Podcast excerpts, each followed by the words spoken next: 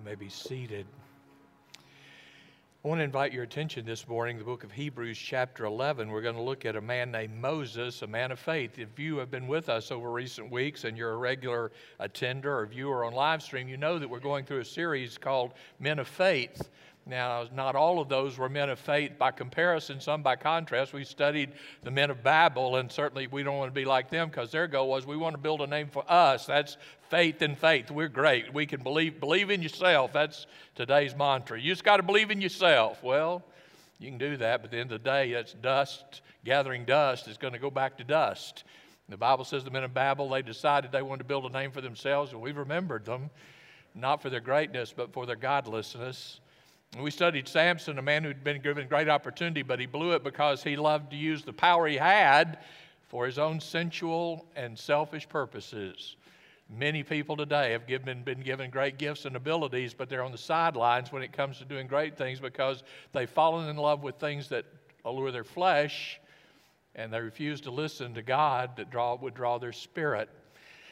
We last week looked at a man named Abraham who was a remarkable man, an Iraqi who wound up being father of the Jews. The Bible says the reason it is he never was content to live in a city here. He always lived in a tent. He said, This world's not my home. And really, what he was saying is, I'm looking for a city whose builder and maker is God. And he's there now. He's found it and he's home. And he finally got that place where God's tabernacling with him so that he and God are together forevermore. This morning, we're going to talk about Moses. And Moses is really a story of choices. You know, life is filled with choices, and we each make them every day. Some lead us to good things, some lead us to just mediocre, and some, tragically, we made in life. We say, Boy, I wish I could do that again. I've always been fascinated by those choices that somebody made. They discovered something really by accident. I remember uh, reading the story, 1953, there's a small uh, company out in California that was looking for a solvent uh, to help with rust corrosion and a solvent to use in the aerospace industry. And they were working with water displacement to find that right solution. And they tried 35, 36 different formulas, 37, 38, 39. Finally, the 40th formula, they got the right solution to use for water displacement. And today, averages say you have two or three of those bottles in your house. It's called WD, Water Displacement 40. Aren't you glad they just couldn't find the right solvent to rust, wash away rust? What would we do, men, without duct tape and WD 40? I don't know. Thank goodness. I found it interesting. 1920, Boston Red Sox sold a pretty good ball player named Babe Ruth. Babe Ruth, in 10 of the next 12 seasons, when he was sold to the Yankees, 10 of the next 12 seasons, he singularly hit more home runs than all of the Red Sox. On the Yankees, he hit more home runs in 10 of the next 12 seasons than the entire team he had left. As you know, in 1918, there was something developed called the Bambino Curse. The Red Sox didn't win a single ball game until 2000, World Series until 2004, when they said the Bambino Curse was broken. I wonder if the management ever regretted more than daily that they'd sold Babe Ruth. I think about two young men, Joe Shuster and Jerry Siegel. 1938, they got a good offer. They've been writing about a comic book character, and they've been told by a man, I'll give you $130 for that comic book character. Shuster and Siegel, Siegel thought, well, that's a really good deal, get $130 for a character. And so they sold the rights, all the rights, the complete rights, to a cartoon character named Superman. Yeah, they said oh, too. They lived to regret it.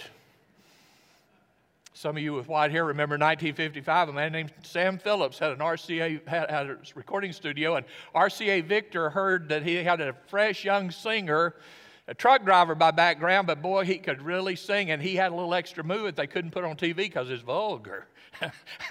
boy, have we come a long way. And so Sam Phillips got a deal to sell to RCA Victor all the rights a young singer named Elvis and he forfeited billions and billions of dollars in what might have been. Choices are always important. Sometimes choices are, are, not that life changing, and sometimes we look back and say, Boy, if only I had. Moses was a man who was confronted with a choice. In the life of Moses, there were two great choices made before he ever got to make a choice.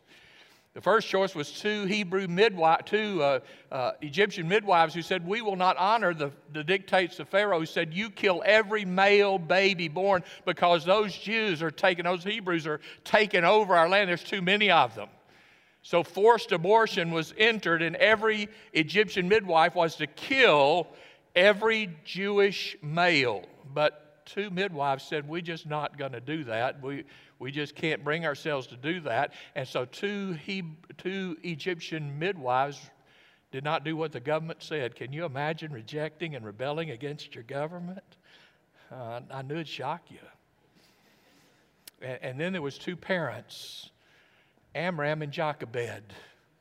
And when they got their little baby boy, Scripture says he was an unusual, the, the, emphasis, he had, he had an unusual appearance about him. Now, I don't think he had a glow and I don't think he had a halo, but they knew the time of the end of the bondage was near, and they looked at this baby, and somehow God let them know this is no ordinary baby. And so the midwives didn't kill him, and Jochebed and Miriam decided, We'll hide him. Have you ever tried to hide a newborn at 2 in the morning when they're crying and they want something to eat? And you're under a mark of death? The miracle is for three months they hid him, and then they said, We got to get rid of him. So they did the remarkable thing. They put him right in front of Pharaoh's family. if you're going to hide somebody, might as well make it really obvious, right? And they put him in a little bitty ark, a small little basket pitched with tar, and shoved him right out in the Nile where Pharaoh's daughter was coming to bathe. And she saw him and had mercy on him and loved him and reared him as the son of Pharaoh's daughter.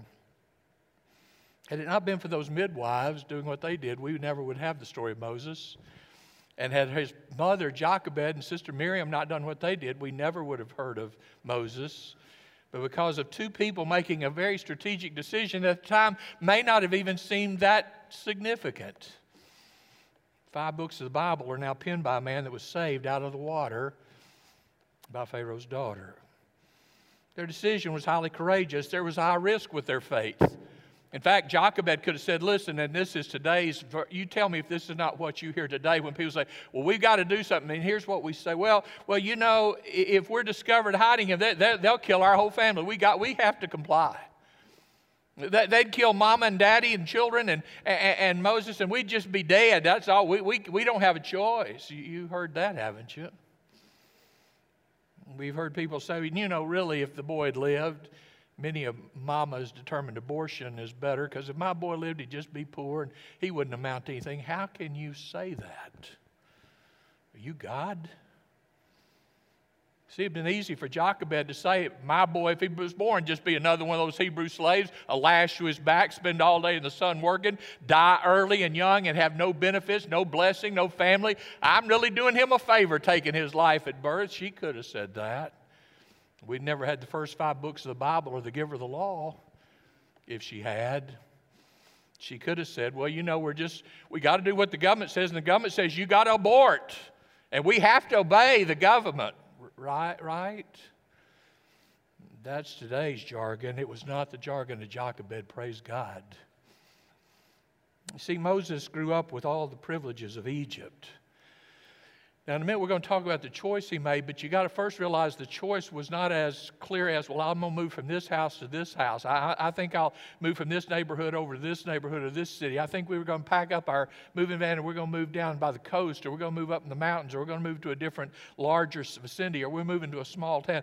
That wasn't the choice. He's the son of Pharaoh. Now, at that time, Egypt was a superpower and the only superpower. It was the mega, mega superpower if you've ever been to Egypt, and some of you have, the very, the very things that they built, many of them are still standing as they stood. And inside those pyramids years ago, years and years ago, I took a group to Israel and we went on to Egypt. And back then, I was small enough I could crawl up in those, uh, into those hallways that take you to the inner parts of, a, of an Egyptian pyramid. And the blues and the golds that they painted on those walls, they'd use mirrors to reflect the light from the outside to get all the way up into there. Because if you used a lamp, the soot would cause the wall to have black places. So they figured out a way to use sunlight refracting on mirrors to get it all the way down the belly of a pyramid where they could paint the royal blues and golds and bright colors of the inside of that pyramid. I was in one that's 5,000 years old. Moses didn't just leave a little country community. He was, he was a prince. He, he was maybe going to be one who would one day be the ruler of the Pharaoh. I mean, he grew up with all the who's who and what's what. He had slaves taken care of him. He, he had people meeting his every need. He was trained in everything from archery to leadership to horsemanship to chariot riding to education. Acts, Acts 7.22 says he was treated to the finest education of Egypt. Some have said Moses couldn't have written the first five books of the law. They didn't even know how to write. You wouldn't quit smoking that funny stuff. Yes, they did know how to write. Why do you think God put him in Egypt? Moses, you're going to have to write some books for me, son. We got to get you literate. And once we get you literate learn how to write, you're going to write the word of the living God. So, so, this young man grew up with all the privilege and all the education and all the things that he needed. From the world's perspective, he left all of that wealth and all of that power and all of that expansive opportunity to be identified with people that were not just illegal immigrants, they were imported slaves. They had no rights. If the world looked at this story and read it, they'd say that guy was an idiot, certainly by today's values.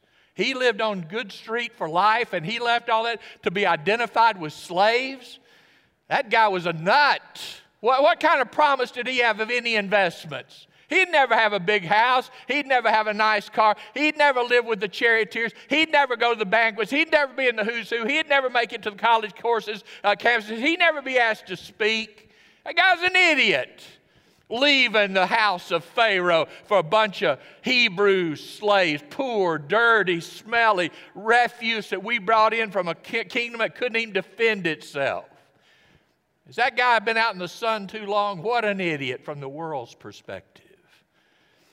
I find it interesting, even mo- though Moses was smart enough and wise enough to choose Israel, Israel didn't immediately choose Moses. Here's something in second hour, I'm going to really hammer this because we got a lot of young people there, but it's true even in this generation. See, sometimes if we know that God's led us and we made the choice, if it starts getting difficult, we start second guessing, well, maybe this wasn't what I was supposed to do. Uh, it's just so hard. It surely, I don't think it'd be this hard if God was in it. I, I, must have, I must have made a wrong choice. I should have gone another way. This was just my flesh. I just was arrogant and thought I could do this. I, I don't know what I was thinking. It wouldn't be this hard if God was in it. Who ever served God that found it terribly easy?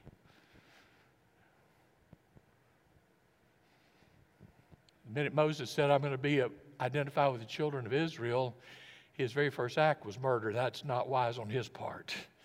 But he thought, sure, if I show them I'm with them and I get that taskmaster off this guy's back, rumor will spread. Boy, that prince of Egypt, that Moses, he's one of us. He took that guy out, buried him in the sand. And the next day when he's walking among the troops, uh, they said, Who are you that you've come to judge over us? You're going to kill me like you killed that taskmaster? He wasn't a hero, he was a scary dude.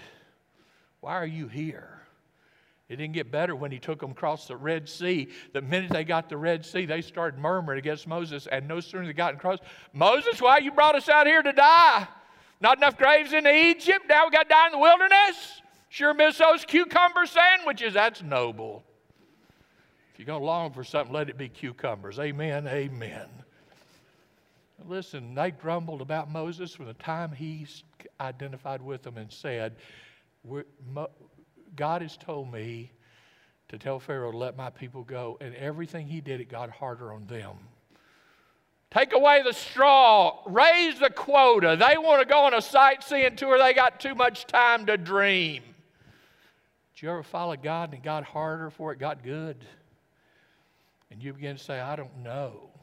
You see all these green seats that are empty? That's people somehow thought they got a ticket to Easy Street and when it wasn't easy, once they followed God, they said, Well, it didn't work for me. No, it didn't fail you. You failed to let it work, let God work in you. Nobody ever says it's going to be easy. If we, we don't do it, don't, you don't have to leave. We're not going to make you nervous. But if we start over here and went around the room and just took, I mean, 30 seconds each, tell me one hardship that just about wrecked your boat in life. Somebody say, Can I only tell one? Am I limited to one? Why are you here? because you chose to focus on God more than the events of the journey.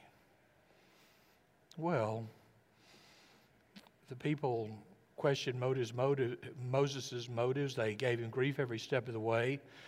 But I want you to look at what it says in Hebrews 11 real quickly because this sums up his life. Again, we don't have time to study his life. We'd read from Genesis to into Deuteronomy. That's five books of the Bible. I'm grateful for the Cliff Note version in Hebrews. Here's what it says in Hebrews 11. Here's what it says in Hebrews 11. Look with me beginning in verse 23, this hall of faith. Hebrews 11, verse 23. Hebrews 11, 23. By faith, Moses, after he was born, was hidden by his parents for three months because they saw that the child was beautiful. Now, the word literally means unusual. He, he was unique. There was something about him that, that, that they saw really was unique from God.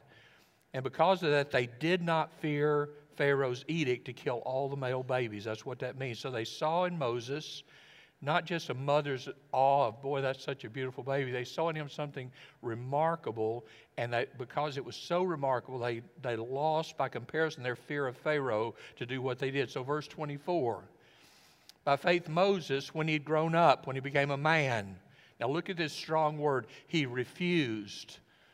It's not he decided. that This is a strong resistance. There's something pulling at him. And the more it pulled, he said, No, no, no. There's a refusal. There's a, dip, a willful, volitional choice. He refused. Look at this. He refused to be called the son of Pharaoh's daughter, and he chose. Now, now that's two strong words. He refused, and he made a clear choice, a vivid choice. The choice to suffer with the people of God rather than to enjoy the short lived pleasure of sin. For he considered reproach a refusal and reproach he considered reproach for the sake of the Messiah. Now, this is 2,000 years, or excuse me, 1,400 years BC, so 30, uh, 1,400 years before Jesus would be born.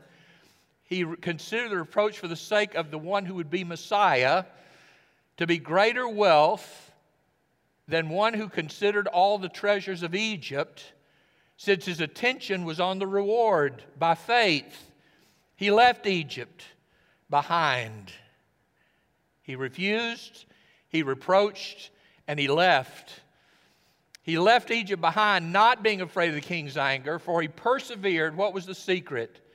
As one who sees him who is invisible. I want us to think about that refusal in order to take an acceptance. Moses refused to live in sin for a season. The word refuse means there's a strong pull. Anybody here want to give your testimony? What is it from the world that just keeps pulling you back? Says, I, I, would be a stronger Christian, but I, I really deal with anger. I'd be a stronger Christian, but boy, I just, I love to gossip. I, I'd be a good Christian, but, but I tell you, I, I just, I, I just don't want to have to study and read Scripture. I just, I don't, I don't do that. I'd be a better Christian if I could just do prayer, but I just don't get into prayer. I'd be a stronger Christian if I could give up these addictions. I'd be a better Christian if I wasn't hooked on porn. I, I'd be a better Christian if I wasn't tempted to steal. I mean, what's yours? And for most of us, it's a constant battle in some zone that you say, I'm going to have to make a willful re- renunciation. Uh, I refuse. If you're honest, you had to make several refusals yesterday because your flesh was pulling to do one thing. You said no. For many, it's as simple as something we choose to eat or not eat. For some, it's as simple as where you choose to go for a movie, or as simple as what you're going to do uh, to get ready for a Sunday. I, I refuse to do that because if I do that, I won't be ready to meet the Lord in worship. See, there comes a point where there's a refusal. It means something's pulling at you hard, and the pull of the world is extremely hard. Why? I don't know what heaven looks like. I can't see clearly the face of Jesus with the eyes of my flesh. I don't know the splendor of an angel. I can't imagine the throng singing, Holy, Holy. I've heard about it, read about it, imagine it, but I've never seen it. I have seen the world. And the truth is, in my flesh, temptation always gratifies my flesh. But here's what I found when I yield to temptation, it's, it's pleasure, uh, pleasurable for a moment. And then this guilt sets in of why did I do that? That is so stupid. Why, why did I fall for that again? That is so dumb. See, sin always is alluring because it's a facade, and the minute you reach out and grasp it, you've got nothing but sand. Moses is smarter than most of us. Moses said, Listen, I, I, I, I know it's not easy to walk away, and I may be the son of Pharaoh's daughter, and I've seen all the wealth and the gold and the pomp and the circumstance and the flowing wine and the big banquets. I, have been at the great races of the charioteers, and I've seen all the wealth of the pyramids and all the gold a man could wear on his arms. And it's a facade. Have you ever noticed people, and listen, uh, please don't misunderstand me here. There's nothing wrong with wealth as long as it's wealth used for God's glory. But have you ever noticed people that all they want is money? All they want is money. Have you noticed that they're never satisfied because they always just need a little bit more? Just a little bit more. Just a little. I don't care what you're addicted to. If it's alcohol, you just want just something a little bit stronger. If it's drugs, I just need something a little bit stronger. If it's something that you steal, I wonder if I could get away if I got into that. Maybe I could get that. I've been so, so successful up till now. See, whatever it is you want in your flesh, you can justify. Well, maybe I could do just a little bit more. That's the problem with Moses. He said, I've seen the more and I've seen the less, and it's empty in Egypt. And then there's always those voices pulling at you. You know, you don't have to leave what you're doing. See, there, there, there's, there's a conflict. God always said, when He says, follow me, He says, leave what you're doing, leave your nets. Matthew, leave your tax collecting booth. Lazarus, leave those garb, garbs of the grave. Come follow me. You got to leave where you are if you're going with God. And there are people they say, I don't want to leave. I believe I, I believe I'd have a lot more influence right where I am. Wrong, unless God puts you where you are. Now, now listen to me. You don't think there was a pull on Moses? you know, Moses, you shouldn't leave your position. Why, you'd have a whole lot more clout as a prince of Egypt to help the poor and the indigent and help those slaves. You'd have a lot more clout as a prince than you're ever going to have if you renounce all this and just go down there and identify with them. That's not smart. I'm sure glad he didn't listen to the press of friends that were of the world. See, the truth is, there's always that pull. Moses had to choose. You can't be in Pharaoh's court and be pro slave. And you can't be pro slave and be in Pharaoh's court. If you're going to identify with slaves, you, you're going to be a slave. You, you're going to smell like them, walk like them, work with them, live amongst them. You can't serve two. Well, couldn't I be in the house of Pharaoh and just kind of make a weekly trip? Yeah, but then you're not serving. You're just going down to give an appeasement. You're going to give a little donation. You're, you're going to make you feel better. I, I made a trip down to the slave quarters. Can I tell y'all about being in slave quarters? See, it's all about then what I did. I said, I'm not interested in accolades. I'm not interested in trying to have one foot in two kingdoms. He says, I renounce. Did you see that? I renounce. I, renounce. That, that, that's a strong word. I, I came to the point I declared I will not keep going with the comforts and the appeal of Pharaoh's house. I really can't fully appreciate his. I can't fully appreciate his decision because I never got to live in a palace. In fact, occasionally, Janine and I've gone places, different trips and all, and they'll say, well, you really got to go to this place. It's just absolutely immaculate. It's where the well-to-do, you know, they go on vacation, and you just need to go see it. I see it. And, and I'm going to just be real life. And, I, and, and, listen, there's nothing wrong with people. There are people in this church got enormous wealth, so that's not my problem. But that's not who I am.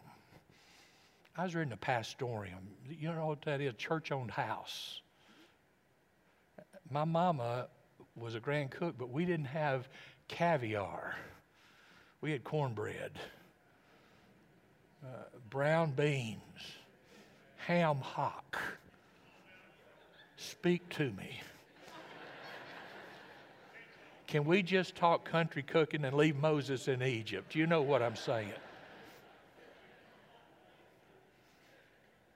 So when I go to those places and it's all these you know, well to do dress help people, and uh, the inside of the lobby is spectacular, and, and you see all these people. I've seen people come out in shorts and, and, and no socks on their shoes and a t shirt, and I think, you, you, what you pay for that's what I got on, and I got on long breeches, you, you know. I don't feel comfortable. I, I, am not taking a shot. I'm telling you, this is my testimony. I don't feel comfortable there. Now, you take me down here to a diner I'll stay for a long time with you. That's my people. You know what Moses said? Every day I'm in Egypt, I'm just not comfortable. This isn't who my mama told me. You don't think Jochebed always was teaching Moses all those years she was nursing him? You don't think she was filling his mind with, son, here's who you are. You're a stranger here. You're in this palace, but you're not of this palace. You're serving here for a season, but these are not your people. You don't think that mama's influence had a tremendous influence on that boy? Old enough that when he grew up, he renounced. See, the truth is, there comes a time when you have to say, That's not who I am. I can't fully imagine going to identify with slaves. Handful of times you've allowed me to go to some pretty fascinating and I'll, I'll say it sad places in the world. As you go to a village in India, I can't describe to you how poor those people are. And we go in and spend an hour and tell a story and sing with them and hug the children and get photos and love on them, but then we leave and we're going somewhere much better, even for the night, than they'll ever go in a lifetime. I can't fully imagine identifying for 50, 60, 70 years of my life and say, I'm leaving First Broken Arrow and I'm going to go to the village of India and you won't see me again. That's what Moses did. He said, I'm going to leave all of this to go be with those people that carry us water and bricks. Those are my people. Wow. And the truth is, if you and I are not careful, see, if we're not careful, we become so enamored with this that we don't want to go out from here.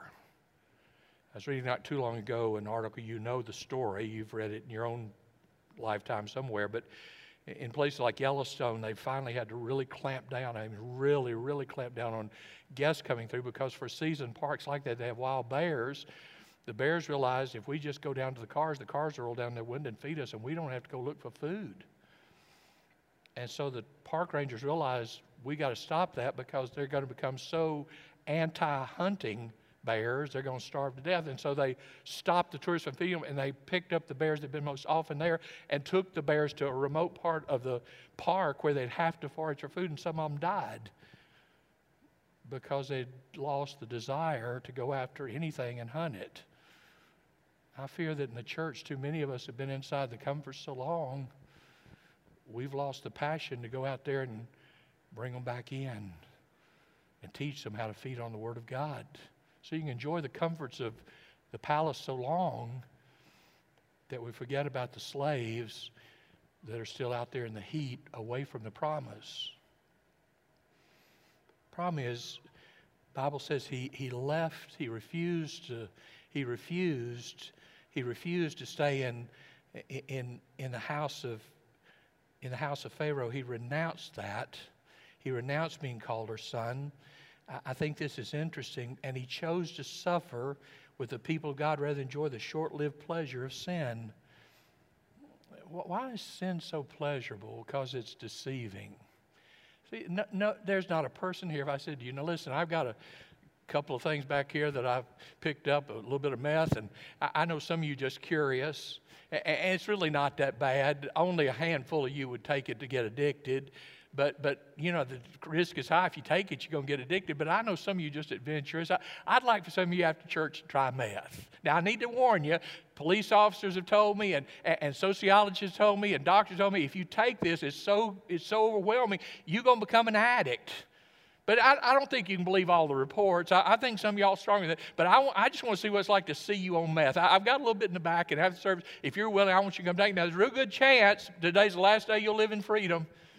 From here on out, you're going to be a slave to a drug, and you'll do anything you can to get it, including kill, steal, and destroy. But, but I don't think most of you believe that. So here, I brought a little bit. If we could just have four or five volunteers, I think God enough to give maybe five dosages. And, and I would just see you overcome it. Now, keep in mind, maybe your last day of freedom, the end result of meth is horrible, but, but I think you're too strong to be, to be taken in by the addiction side. I think you'll overcome. Come, come on down after service. I got enough for five of you. I bet there wouldn't be five that say, try it on me.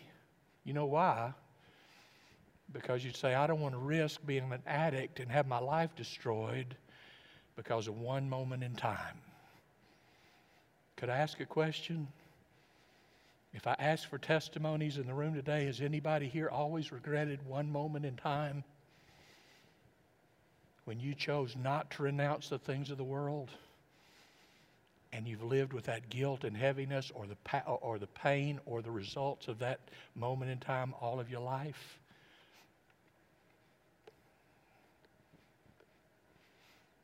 See, sin always captures our thoughts and our imaginations, but it deceives us. It renders us helpless to resist its power. It sears our conscience. It elevates its importance in our mind where we say, I've just got to do that. No, you don't have to do that. You don't have to do it. You're prone to do it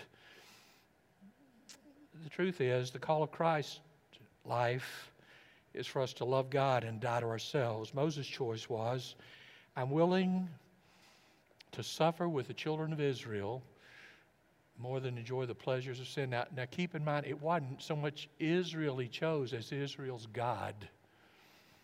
It's what you sang at youth camp when you used to go years ago. We sing, I've decided, I've decided, sing it over and over every night. I've decided to follow Jesus. No turning back, though the world, uh, uh, uh, though none go with me, I still will follow. Could you sing that today in absolute purity of spirit?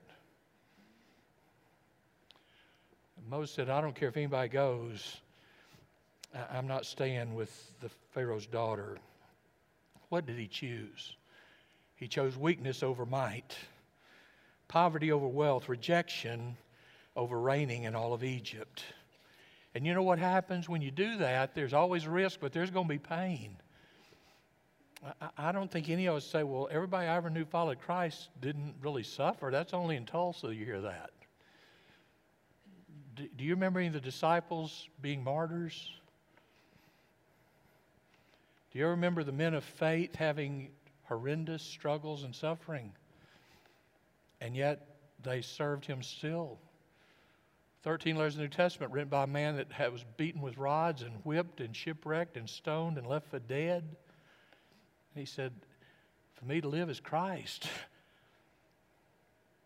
I've understood from reading in recent years this is not a true article, but it's a great fable then. It was told by Earl Shackelford who was a tremendous explorer. And Mr. Shackelford was going to explore the Antarctic, 1914 to 17, and he put an ad in the paper. This is all, they say now, fable that they can't find the ad, so therefore we must never send it. But he wrote this in an article Men wanted. He was on his way to Antarctica in 1914. Now, this was a challenge. Men wanted for hazardous journey small wages, bitter cold, long months of complete darkness, constant danger, safe return is doubtful, honor and recognition in case of success. Ernest Shackleton. It's said that thousands lined up at the door of the office to say, I want a shot at that. That's what you call renouncing your comfort to embrace an ideal. I find it interesting the reproach of Christ. He, he renounced Pharaoh's house. That, that for this generation would be an enormous thing. Renounce all that wealth and all that prestige and all that power. But here's what he did he, he, re, he re, decided to enjoy the reproach of Christ. Now, we don't know what that is, and I'm no different from you. I don't either. We fuss if somebody won't let us talk to them about Jesus, or we fuss if somebody says, don't bring that Bible in here. We fuss if somebody says, you can't say Merry Christmas. We, oh, I'm being persecuted. No, we're just being, uh, we're, we're an annoyance. Persecution is when they take your children out and say, Are you going to renounce Christ or are you going to watch them die at our hands? It's when a wife and a husband are in a house and the wife's taken outside and done horrible things to by men, and then the man has to watch, and then they hold the wife and say, do you believe your husband renounced Christ now, or do you want to watch him beheaded? That's persecution. The Bible says he renounced, he renounced Pharaoh's house to embrace the reproach of Christ. To embrace the reproach of Christ, the fellowship. Paul said, I, I want to know him. Not, not I'm not sure I'm a Christian. I, I want to know him fully, but I've realized I can't know him fully if I don't experience the fellowship of his suffering that I may be conformed to his death. I think it's interesting. Jesus, it said of him in Hebrews 11, for the joy set before him, he endured the cross. Not, not for the joy of the cross. The cross was horrible. He even prayed, Let this cup pass from me. It was horrible. But he said, For the joy set before him, he endured the reproach of the world. He renounced the things of the world in order that he might receive the goodness of God's glory. I think it's interesting. Moses looked ahead to his reward that reward was not earthly success. It doesn't say somewhere. Moses knew if he could just make the land of promise, he would be so rich because there was gold in them thar hills, and he was just going to load up and he would die with all the promises and drive a gold chariot, and he's going to have it made in the shade. That's not the reward. He renounced Pharaoh's house, the reproach of Pharaoh's uh, he renounced Pharaoh's house to walk in the reproach of the sufferings of Christ. And what did he get? The joy that comes from an obedient heart knowing today, regardless what happens to me, I've obeyed my Heavenly Father. Some of you know what that's like. Not, not because you got great gain, not, not because you didn't have great gain when you became a Christian. Some of you know what it is, and if not you, there have been people who, in the moment a son trusted Christ, the father that had great wealth said, If you're going to be a Christian, I write you off from everything you could have had as a threat. And the boy said, I'd rather have Jesus than anything. You know what Moses got? A bunch of slaves that didn't even like him. 40 years in the wilderness, hearing them grumble and complain. Manna every morning and dove one time on a feast that made them so sick they threw it up so it was coming out their noses. What did he get? He watched them when he was in his most earnest prayer time, calling on God for 40 days, and God gave him the law of the nation. They had gone to debauchery and gone to idolatry. And when he came down, he saw them doing every form of iniquity. And he said, That's what I, that's the people I said I wanted to serve right there. That's them. He saw them become so rebellious when they had a chance to see the land of promise. Only two of the spies said, I think we can take it. And so Moses then would walk 40 years in a journey that would have taken 10 days direct route. And for 40 years, he had two million funerals in the wilderness. What did he get for his choice? In 40 years came the end of time. And you know what God did for his choice? Moses, because you became so arrogant that you struck the rock and said, Must we give you water? You forgot that I am your supply. You'll not go into the land of promise. What? 40 years in the wilderness, 40 years with these people in the wilderness, and you're not giving me a ticket? What?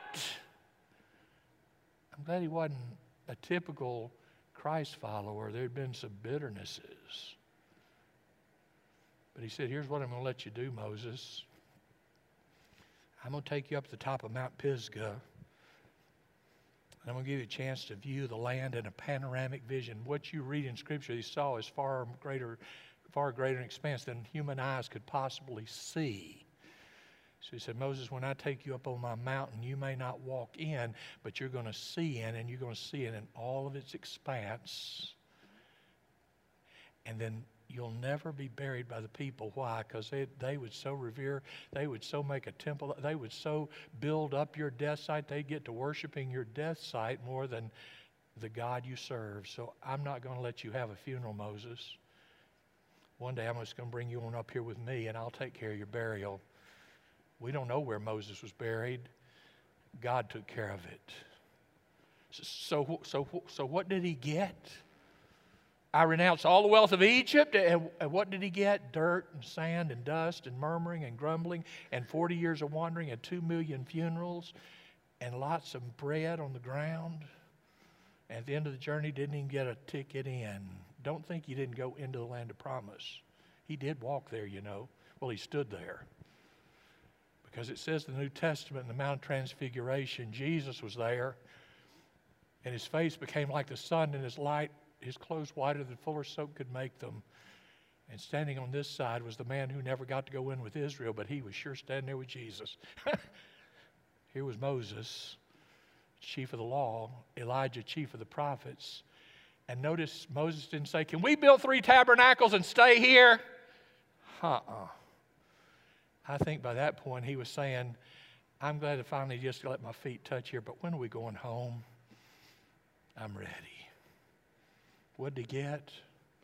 All the blessing of God Almighty forever and ever and ever and ever and ever and ever and ever without end. He may renounce Pharaoh's house. I've been to Pharaoh's kingdom. Can I just tell you, those pyramids are just dirty and dusty. That Sphinx doesn't even have a face. Those statues that were painted so beautifully are now sandblasted by the sand and they just plain dusty. He left all that. Can I tell you what he got? A city that lies four square.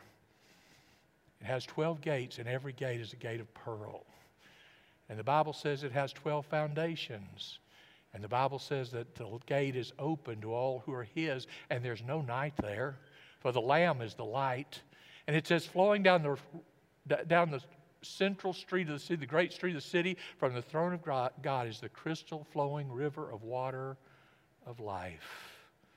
And there's the tree of life bearing its fruit in every season. And the Spirit and the bride say, Come. And the Lord says, Come. And whoever's thirsty, let him come and drink freely of the water of life. What did he get? This world's not my home. I'm only passing through. What did he get? Eye has not seen, nor ear heard, nor the mind of man been able to imagine all that God has in store. What do you got to do to get that? Since we're compassed by such a great cloud of witnesses, here's what you got to do you have to renounce something. Lay aside every weight and sin that so easily besets us. You got to do something. Get up. Run with patience the race that lies before us. You got to stay focused, looking unto Jesus. Well, what, what if the scenery changes? No, it's not going to change. He's the author and the finisher of our faith who for the joy set before him, he endured the cross, despising the shame. I'm going to ask some of you today to renounce something. I'm going to ask you to renounce your ties to this present world. And with both arms to embrace King Jesus and say, I'm willing to walk away from all that is to all that can be through Christ my Lord. It's a very simple step. It's take, it takes one step. It says, I, am going to make this one. And once you make that one, you find the others much easier. It's that first one that's a difficult step because it's always hard to break the bonds of the earth. But once you do, you are embraced by the hands of heaven that have said, Come. I want you to stand with me, would you? Father, this morning I believe that those in this room ready to say, I'm tired of the world. I know the world. I know what it offers. Pharaoh knew, uh, Moses knew Pharaoh's house, and he saw the shallowness of having everything a person could want and not being happy. And he saw the people who needed so much and were miserable at the hands of those who had everything. And he said, I want to be with God's people. I'm going to be a God servant. And from the world's perspective, he didn't get a whole lot back in the world. But sure, he surely did give a lot. The first five books of the Bible he wrote for us to enjoy and to learn about history. He's known as the great lawgiver, and the Ten Commandments are still the focal point of battles today. What are we going to do with the laws given by that Hebrew Pharaoh's boy who left Egypt to serve God? We still contest those laws, though they were written in stone by the finger of God. I believe there's people in the room today say, I'm ready to give it up.